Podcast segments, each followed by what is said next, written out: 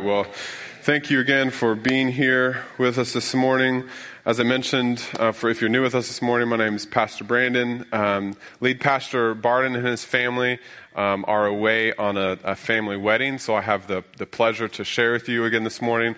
I'm excited to do that. For some of you who maybe have started coming recently, you probably haven't seen me yet. Well, I'm generally Sundays in with our kiddos.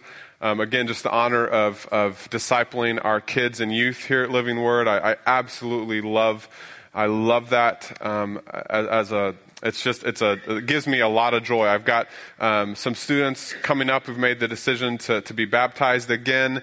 It's very, yes, exactly. Thank you. Very excited about that.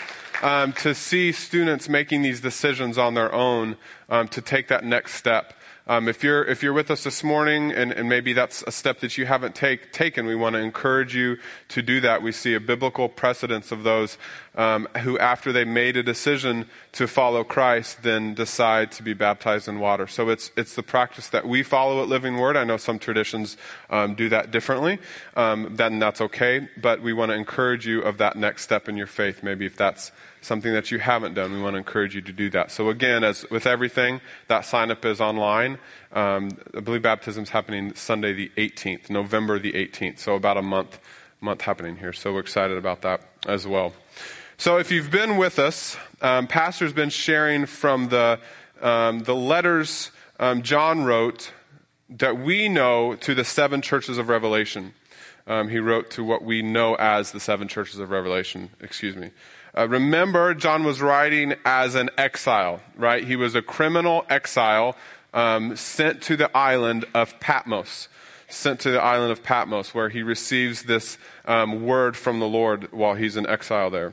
Now, two of the seven churches that John writes to, Jesus actually encouraged for doing good, for doing the right thing, two of the seven. Now, to the other five churches, though, the Lord had a strong rebuke for them, right? And that's what we've been working through in this current series, Wake Up Call. Next week, Pastor's going to end the series talking about the church of Philadelphia.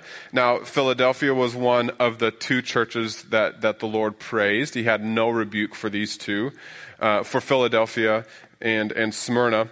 And so I'm not going to go into much depth this morning about Philadelphia other than just to give you a little bit of an overview for our message this morning. But how many of you know that the Word of God is a lamp that lights our path, right? It's a light for us. It gives clear direction, right, on where we should go.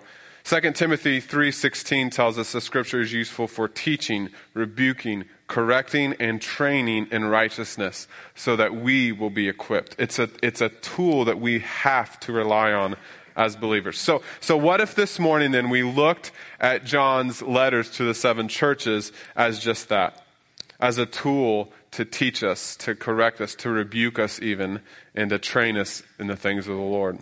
With that in mind, here's what I'd like to do. I want to look together at the common threads in the letter to the five churches that God rebuked, that he corrected. How do we guard our hearts then against these things that he talked to these churches about? How do we guard our church family against the things that the Lord held against these churches? And then we'll take a look at the common threads between the churches that God praised.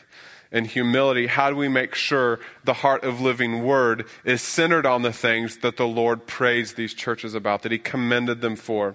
So have your Bibles ready this morning, whether on your smartphones or if you've got the hard copy itself. We're going to be looking through Revelation together this morning. I apologize, we don't have these on screens this morning, but we will start in Revelation chapter 3, if you want to go ahead and turn there. So let's start then looking at the three common threads through the letters to the five churches that God corrected, okay? So, number one, three common threads. The first one would be hypocrisy. I believe you have notes in your bulletin as well if you'd like to follow along there. We see especially this theme with the church of Laodicea and Sardis, that there was this common correction from the Lord that pointed out this ingrained hypocrisy in those churches. Let me explain what I mean. Read with me here Revelation 3:1. Chapter 3, verse 1. To the angel of the church in Sardis write, these are the words of him who holds the seven spirits of God and the seven stars. I know your deeds. You have a reputation of being alive, but you are dead. Now, I know pastors talked a little probably about the symbolism that's in the book of Revelation, okay? A lot of imagery, a lot of symbolism. It's probably, many would agree, one of the most challenging books of the Bible to understand. So if you have questions about any time what the symbolism is, it's a good subject to kind of study, to go in on. And I know Pastor, again, has talked a little bit about that. As he also mentioned, the church of Sardis, if you remember, was in a wealthy area. It was known for its extravagant bathhouses of biblical times, and as a place where actually modern currency was perfected. There was a new process first done in Sardis of refining gold. So they were very well known for this super refined and pure gold currency. Okay, so we can suppose because of that, right, that they were financially well off. They weren't in need. They were the mint, right? They were the mint. But regardless, what's interesting here is that they were spiritually bankrupt. The word there for dead in the original Greek that we see in that verse was the same word used for corpse. The church had then given an impression of life and success, yet Jesus saw their hearts, their intentions, their deeds, and diagnosed them as like a corpse. Likewise, the church in Laodicea was known commonly as the what? What church? The lukewarm church, right? They were lukewarm. We learned from the message last week that the major rebuke that Jesus had for this church was very similar to Sardis. They pronounced their wealth, their lack of need, yet Jesus called them wretched, pitiful, poor, blind, and naked. So for Sardis and Laodicea, their outward display of financial prowess didn't match the content of their hearts. And so the message of Christ they preached to the world around them was just that. It was a show, a display. It was hypocritical.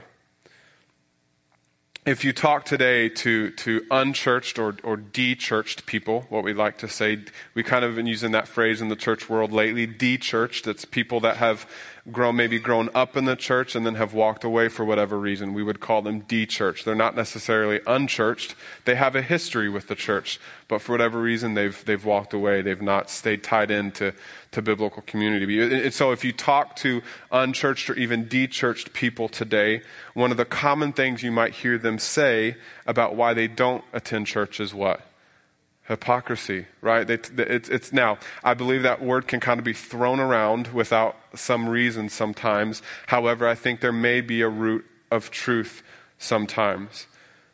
People are looking for authentic and sincere community.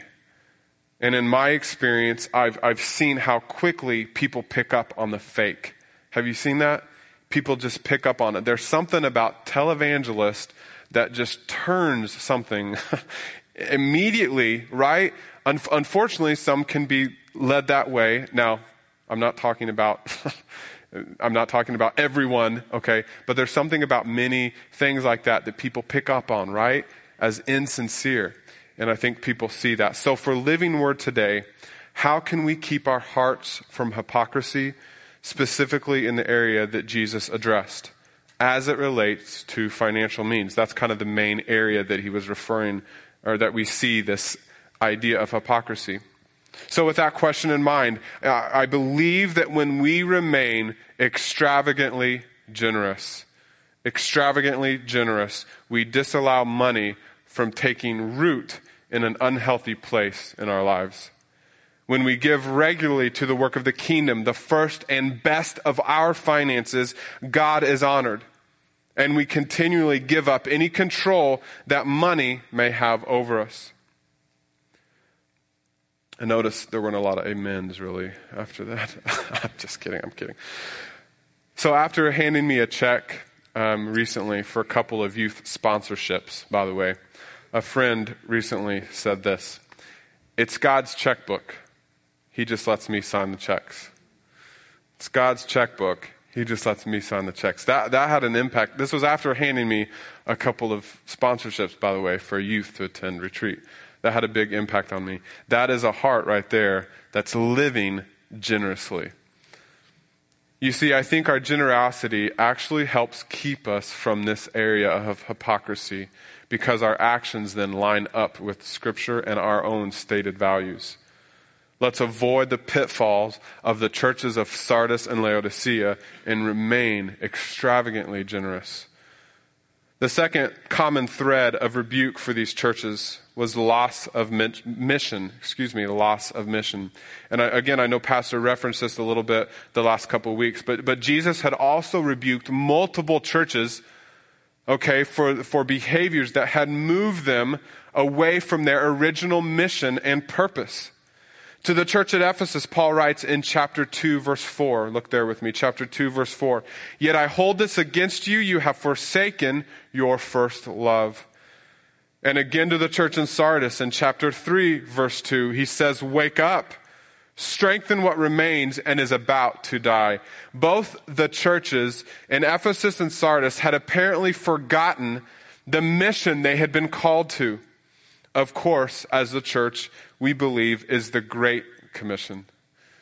Scattered across this nation, though, and even our own city and area, are churches that unfortunately have forgotten what their mission is. And they've had to shut their doors because they stopped reaching people with the Christ. Now, they stopped reaching people with the gospel. Now, this is no judgment. This is no criticism here on any place specifically. Kingdom work is kingdom work, whether it's here or there, wherever it is. But instead of loving Christ and each other passionately, Ephesus was more concerned with hammering the truth in people's lives. Now listen to me here. I want to talk about this uncomfortable balance a little bit. This balance is incredibly challenging. I get it. Notice Jesus in this section actually praised their efforts in standing up for the truth. And then in chapter 2:2 says, I know that you cannot tolerate wicked men, that you have tested those who claim to be apostles but are not and have found them false. Then down in verse 6 again, but you have this in your favor. You hate the practices of the Nicolaitans, which I also hate. Remember from Pastor's message on the church in Ephesus that the Nicolaitans were a heretical sect of the church that had worked out a compromise with local pagans. So Jesus is first praising their stand for the truth while then rebuking their lack of love for people. This is an important balance that we should continue looking for personally and corporately. Amen? If we feel a sense of passion for the truth and love to spout it on social media, but then struggle with reaching out to those around us in need, we may be out of balance. We went to a conference lately, and one of the things the speakers said that stuck out with me that said is from the overflow of the heart, the fingers tweet. From the overflow of the heart, the fingers tweet. Isn't that true though? Think about that for a minute. What we're putting on social media is directly from an overflow of our heart. So if we're putting out things on social media that don't line up with the heart of the gospel, man, would we check ourselves there? Would we check ourselves there? Again, that's for no one specific this morning.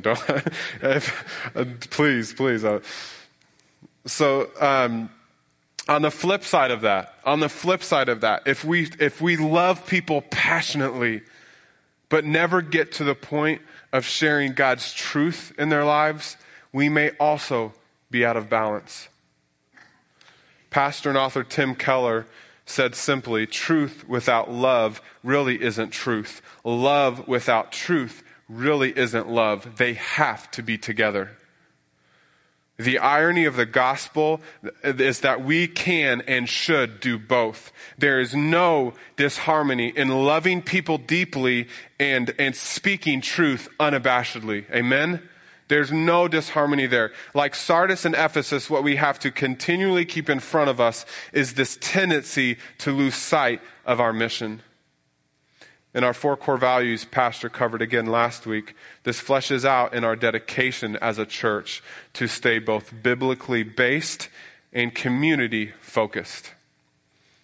By putting on outreaches like our Trunk or Treat and our Harvest Feast and Angel Tree and VBS and things like this that we do throughout the year, we continue to, as a church, to do tangible things just to show families in our community that we love them.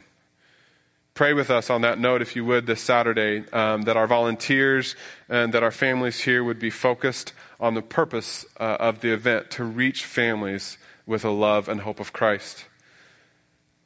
That's our stated mission. Because we believe, church, that through Christ, families can be healed.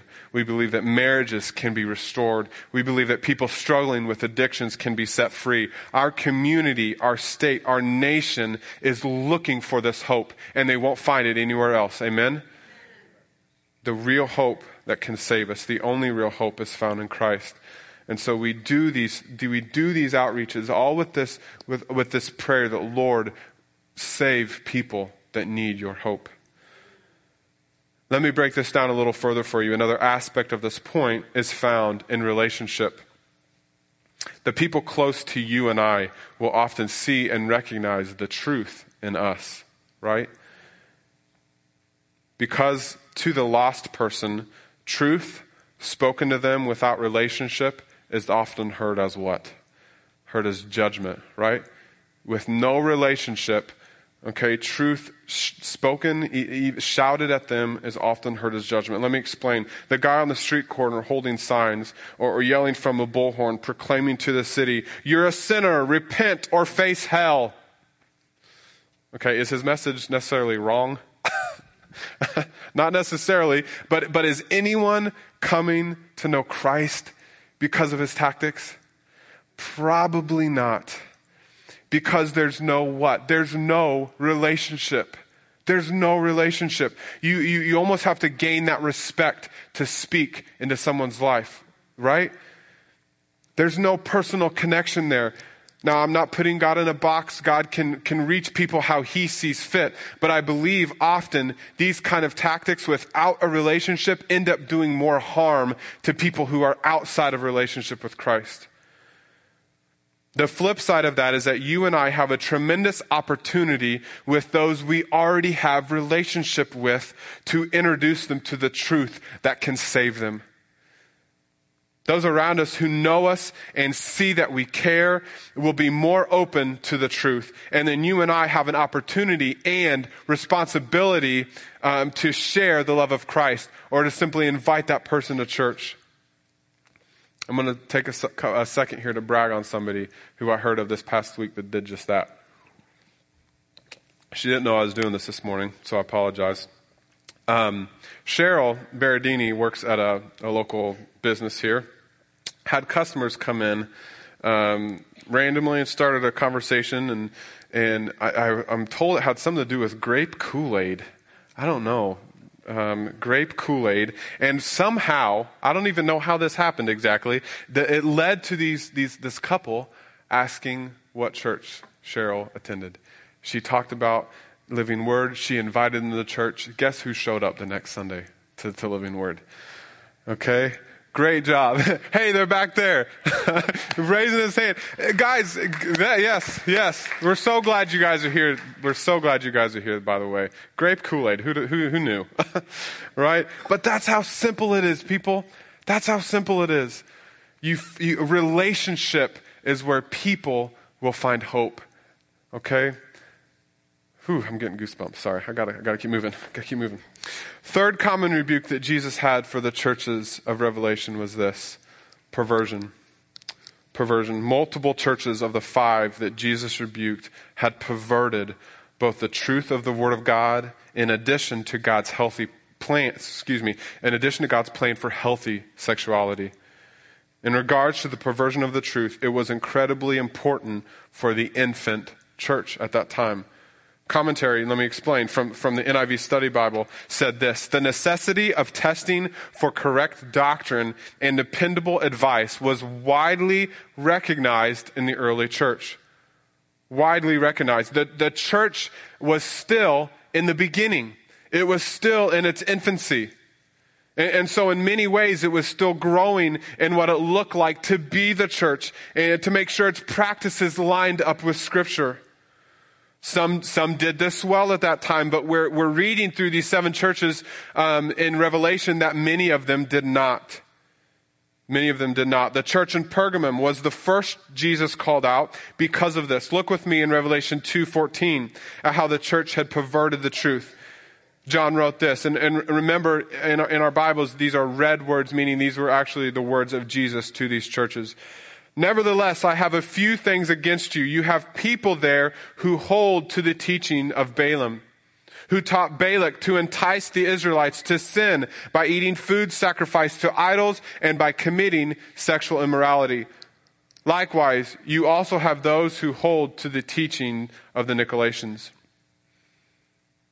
Guys, the church in Pergamum was inundated by perversions of the truth. They were inundated. It was everywhere.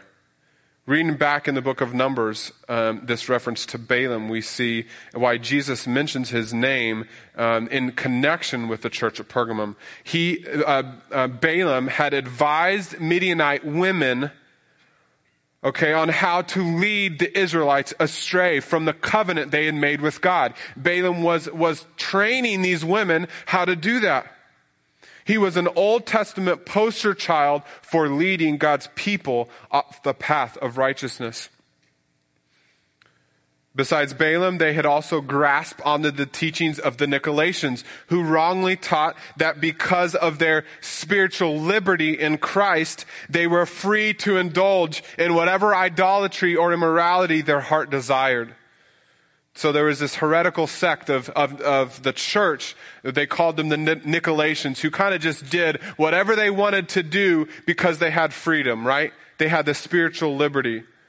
They were perverting the truth of the gospel. And Jesus is calling them out because of it. We see this connection with the Nicolaitans in Jesus' warning to the church in Thyatira as well. Reading with me now in chapter 2, verse 20. Nevertheless, I have this against you. You tolerate this woman Jezebel, who calls herself a prophetess. By her teaching, she misleads my servants into sexual immorality and the eating of food sacrificed to idols.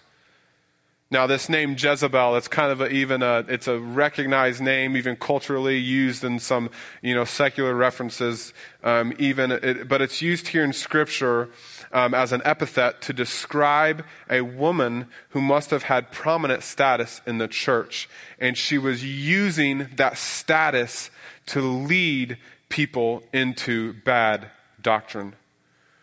The name Jezebel is synonymous in Scripture with this idea of seducing the people of God, not only into immorality, but away from God's plan. And that's exactly what had happened to the church. Because of this mystery woman's influence, we don't know who this specific woman was. They were being led into sexual immorality and the eating of food sacrificed to idols. Now, this was simply a sign, of the church's continual compromise away from the truth. Both churches had gotten so off-base doctrinally, they had allowed these gross perversions to run rampant in their body, in their church body. So how does Living Word protect itself against this common danger? How do we protect ourselves from this bad doctrine, this immoral, the perversions of the truth? How do we continue to protect ourselves against that? As you know, if you've been alive for the last 10 years, you've probably recognized that the ways to pervert the truth are endless. Yeah? It's never ending.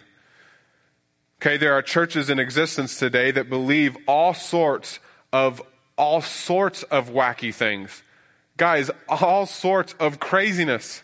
I don't even want to go into it this morning, because fearful that someone may catch something like, yeah, we should do that. Let's hold snakes next week, you guys know that's a thing, right?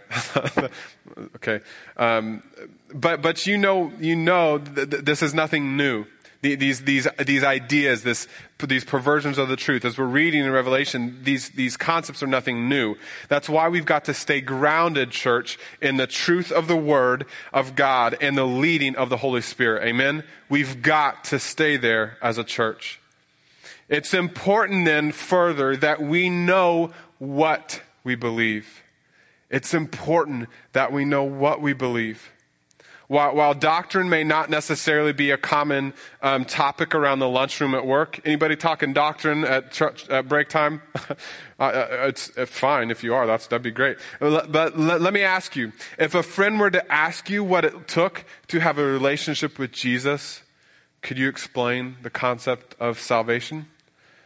How about forgiveness? What about sanctification?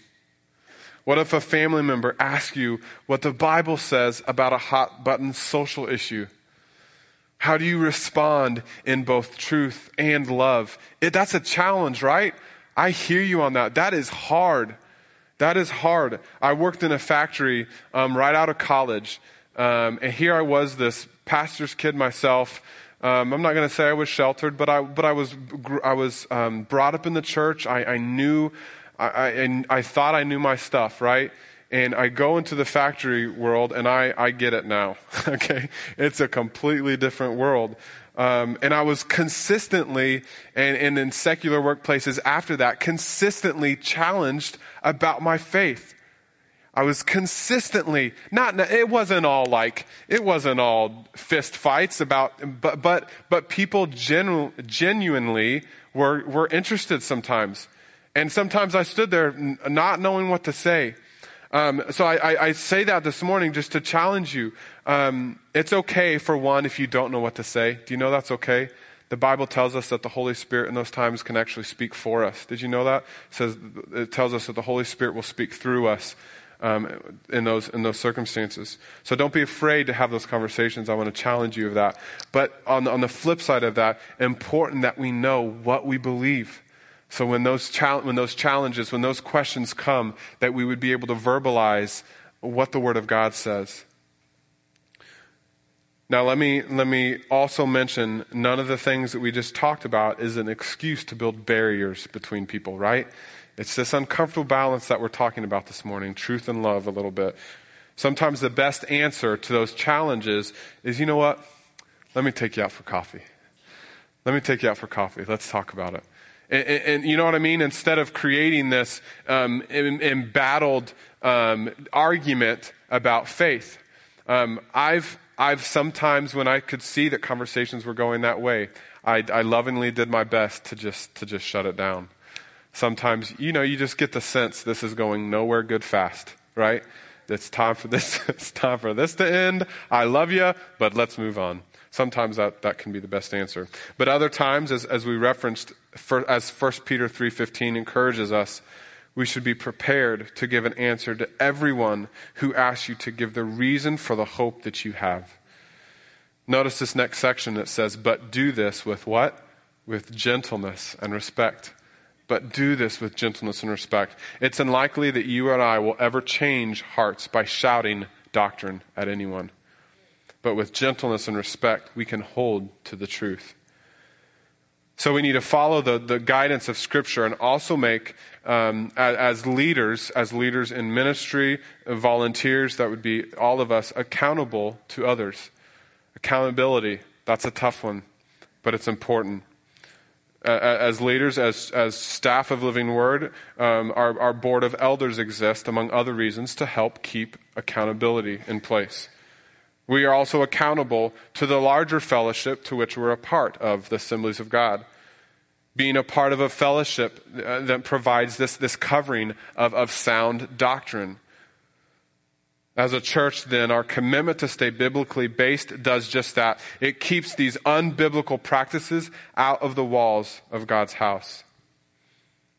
So now, moving from the rebukes, let's get on to some of the praise that Jesus had for these churches. It's interesting to note, as I kind of referenced earlier, that for two of the churches, Sardis and Laodicea, Jesus has no praise at all. Only rebuke, right? But for two other churches, Smyrna and Philadelphia, he had only praise for and no rebuke. For the rest, he had a little bit of both.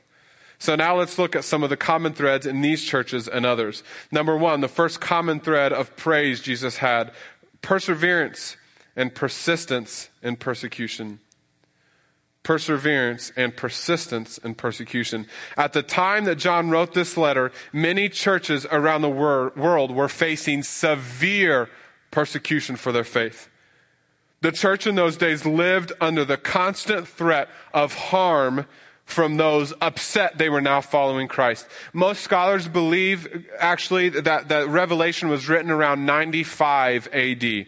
95 AD. Historically speaking, if you look at what was kind of going on in the world at that time, we know that it was following the reign of Emperor Nero. How many know about Emperor Nero? He was this crazy, insane emperor that some historians actually blame for this great Roman fire that happened in 64 AD.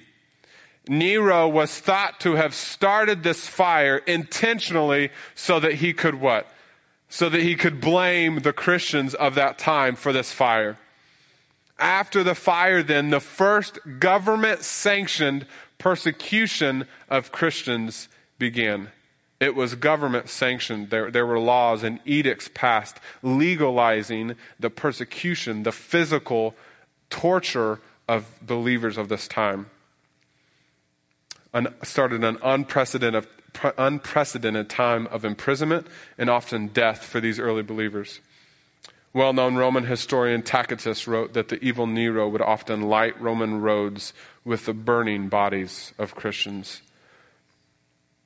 The city of Jerusalem was also destroyed during this time, along with the temple there in 70 AD, around 70 AD.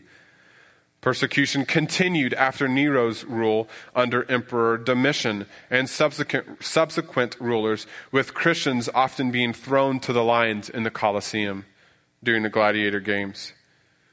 Emperors also began, as I mentioned, issuing a series of edicts, rescinding Christians' legal rights and demanding that they comply with traditional religious practices. And when they refused, because what they were being asked to do was exactly against the word of God, when they refused, they were imprisoned, tortured, and often executed as punishment for not obeying these laws. This was the level of evil that the church of that time was facing. The degree of hardship continued for hundreds of years until Roman Emperor Constantine actually legalized Christianity in the empire around 324 AD. Yet throughout history, even after and continuing today, a large percentage of the church around the world lives under this constant threat of persecution for their faith. All you need to do is pick up a copy of Fox Book of the Martyrs, or the more recent book, Jesus Freaks, to know, to read some of these stories written about so many throughout history who have faced persecution and not given up the name of Christ for temporary comfort. For temporary comfort. I know a pastor showed a video a couple weeks ago, right, when you talked about Smyrna and this woman from North Korea who faced this severe persecution. Just last week at my, I'm taking credentialing classes with the district, and just last week at our class in Syracuse, I met a pastor who was a refugee from the Congo. We sat and kind of through his broken English, and we talked about just life and what ministry looked like for him, and he talked about his family. I asked if he was married. He said yes, and he began to cry as he told me how his first wife had been killed by the rebels in Congo before they had escaped. He was somehow able to escape with his life to New York, but I could just see the pain and anguish on his face. But then he began to smile. And he told me about his church in Syracuse. He's also getting credentialed. And his church in Syracuse is renting a space from another church. I don't know if they're, I think or believe the church is letting them use their space after their service. Okay. So it would be like us getting out of church and then another church coming and using our space, right? So there's a church of about 200 refugees around that meets in Syracuse from all over the world. Can you imagine praise God for what this man is doing to reach people that need hope and need the gospel. Many of them coming from nations like we're speaking about, where it's illegal to live as a follower of Christ. But this church in Syracuse is growing. They've almost grown out of this space that they're renting. Praise God. Isn't that amazing? Isn't that amazing? His name was Emmanuel. If you want to think to remember Emmanuel in prayer, just pray for him. This pastor who's getting credentialed as well with the Assemblies of God, and just excited about how he's reaching a specific niche of people who need some hope. This pain, though, it's hard for us to imagine, right? It's hard for the church in the West to really grasp this concept. But maybe we're missing something that Jesus actually praises many of the seven churches for. They had persevered when things were difficult. They had kept the faith even as many were killed. Read with me in Revelation 2:13, Jesus in his words to the church in Pergamum, he said this, "I know where you live, where Satan has his throne, yet you remain true to my name. You did not renounce your faith in me, even in the days of Antipas, my faithful witness, who was put to death in your city where Satan lives." Jesus is kind of saying there, look, evil is there. He's saying Satan's throne is there. People are being killed. My servant Antipas was put to death, yet you remain. Jesus is praising them for the way that they've persevered through persecution. Antipas, by the way, was an early Christian martyr, tortured and killed for his faith in the time of Emperor Domitian, who I mentioned. Tradition states Antipas was boiled to death in a large cauldron. You remain true to my name. You did not renounce your faith in me. This is surely, church, something that we once said of us. You remain true to my name. To the church in Ephesus, Jesus said in Revelation 2:3, you have persevered and have endured hardships for my name and have not grown weary. And to the church in Philadelphia, Jesus said in Revelation 3:8, I know that you have little strength, yet you kept my word and have not denied my name. How do you and I, the church in the West, with most of our freedoms still intact, embrace this idea of suffering for Christ? I'll give you a couple ways, at least tangibly, that we try to do that. We pray for the persecuted church around the world. We pray for the persecuted church around the world. I know that our prayer team that meets on Tuesdays, that's often a topic as we support many missionaries as well who are in very, very dangerous places around the world. And on that note, we also support through missions giving organizations that support persecuted believers, and we remain faithful and we remain ready to face real persecution should it come to us. We pray for the Father to build up our faiths, to be resilient, and to remain true to his name no matter what. And as a church, we remain committed to these ends. Again, as Pastor mentioned last week, one of our core values being that we are missions-minded. Tangibly, that means we intentionally give our time, energy, and resources to missionaries overseas, to some in these persecuted areas. Many of our missionaries, guys, we can't even publicly talk about, okay, where they're ministering, right? We can't publicly, we've got to be very careful what we're putting on social media in reference to some of these missionaries. They're in those types of places. But don't the people there in those places need the gospel? Amen? There are lost people there that need the gospel, and someone has to take that message to them. So we support missionaries to that end. So secondly here, the common thread, okay, for the churches that Jesus praised was their love for the truth. It was another common praise that Jesus had for the seven churches. In opposition to the churches that had perverted the truth, Jesus also praised some of the churches that had held fast to the truth. To Ephesus in Revelation 2:2, he says, I know your deeds, your hard work, and your perseverance. I know that you cannot tolerate wicked men, that you have tested those who claim to be apostles but are not, and have found them false. And to the church in Thyatira, although Jesus had just rebuked many who had given over truth to this Jezebel, he says to those who had not in Revelation 2:24, now I say to the rest of you in Thyatira, to you who do not hold to her teaching and have not learned Satan's so-called deep secrets, says in parentheses, I will not impose any other burden on you. Only hold on to what you have until I come. To him who overcomes and does my will to the end, I will give authority over the nations. To him who overcomes and does my will to the end, I will give authority over to the nations. As the worship team comes to close us here, there's this promise made right here. This promise made by Jesus to those that hold fast to the truth. Basically, this reward of sorts awaits for those who finish the race well. I've told this story before, so I apologize if it just sounds repetitive, but it's something that has made a huge impact on my life, and I hopefully through his story, I'll encourage others. My grandfather died of cancer of the bladder back in 2008, right before my first child was born. Maybe into 2007. But he was lying on his hospital bed with his family gathered around him, all of us realizing that he was in his last days. He was getting ready to be sent home to hospice. And he lays in his bed and looks at his family surrounded there with him, praying with him. And he just utters the words, God is good. God is good.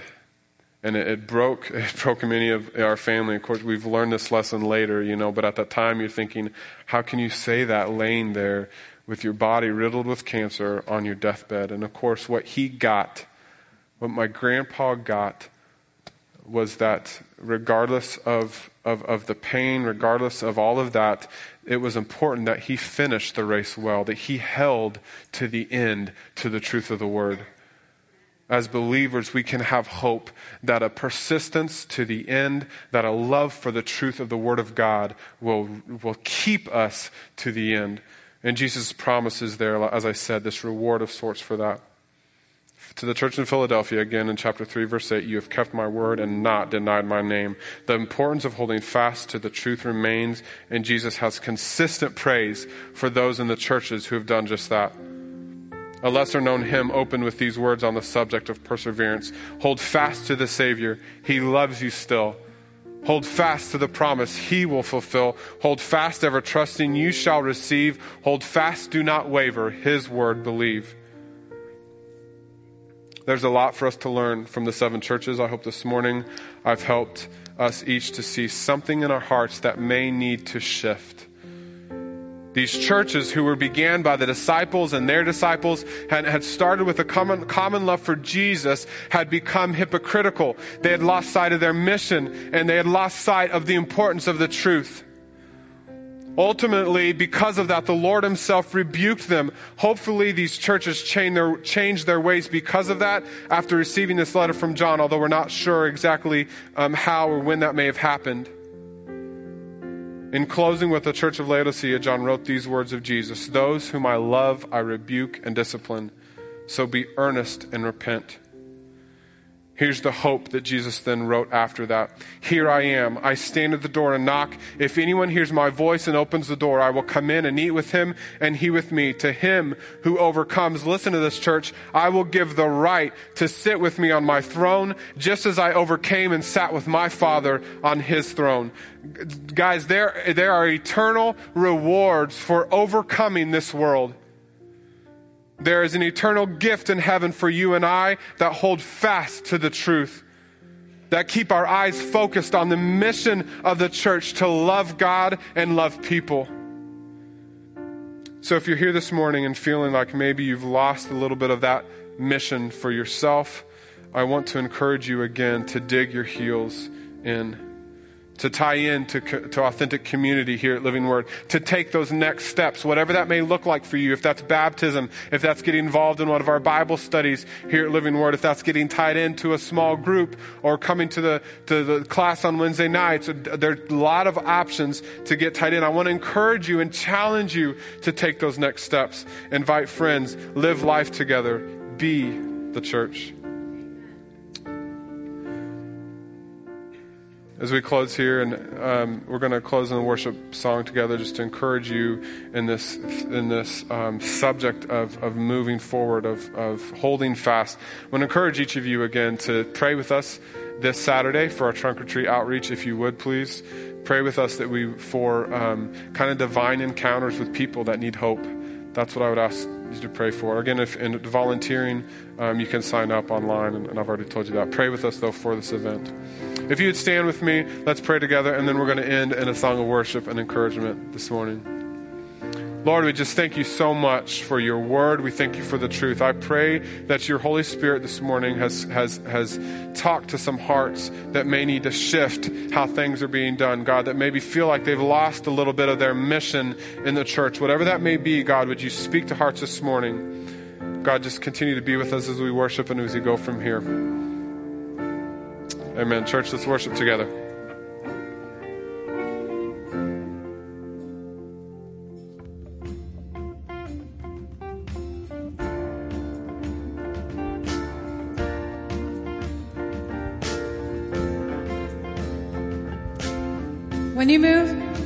When you move, the darkness runs for cover.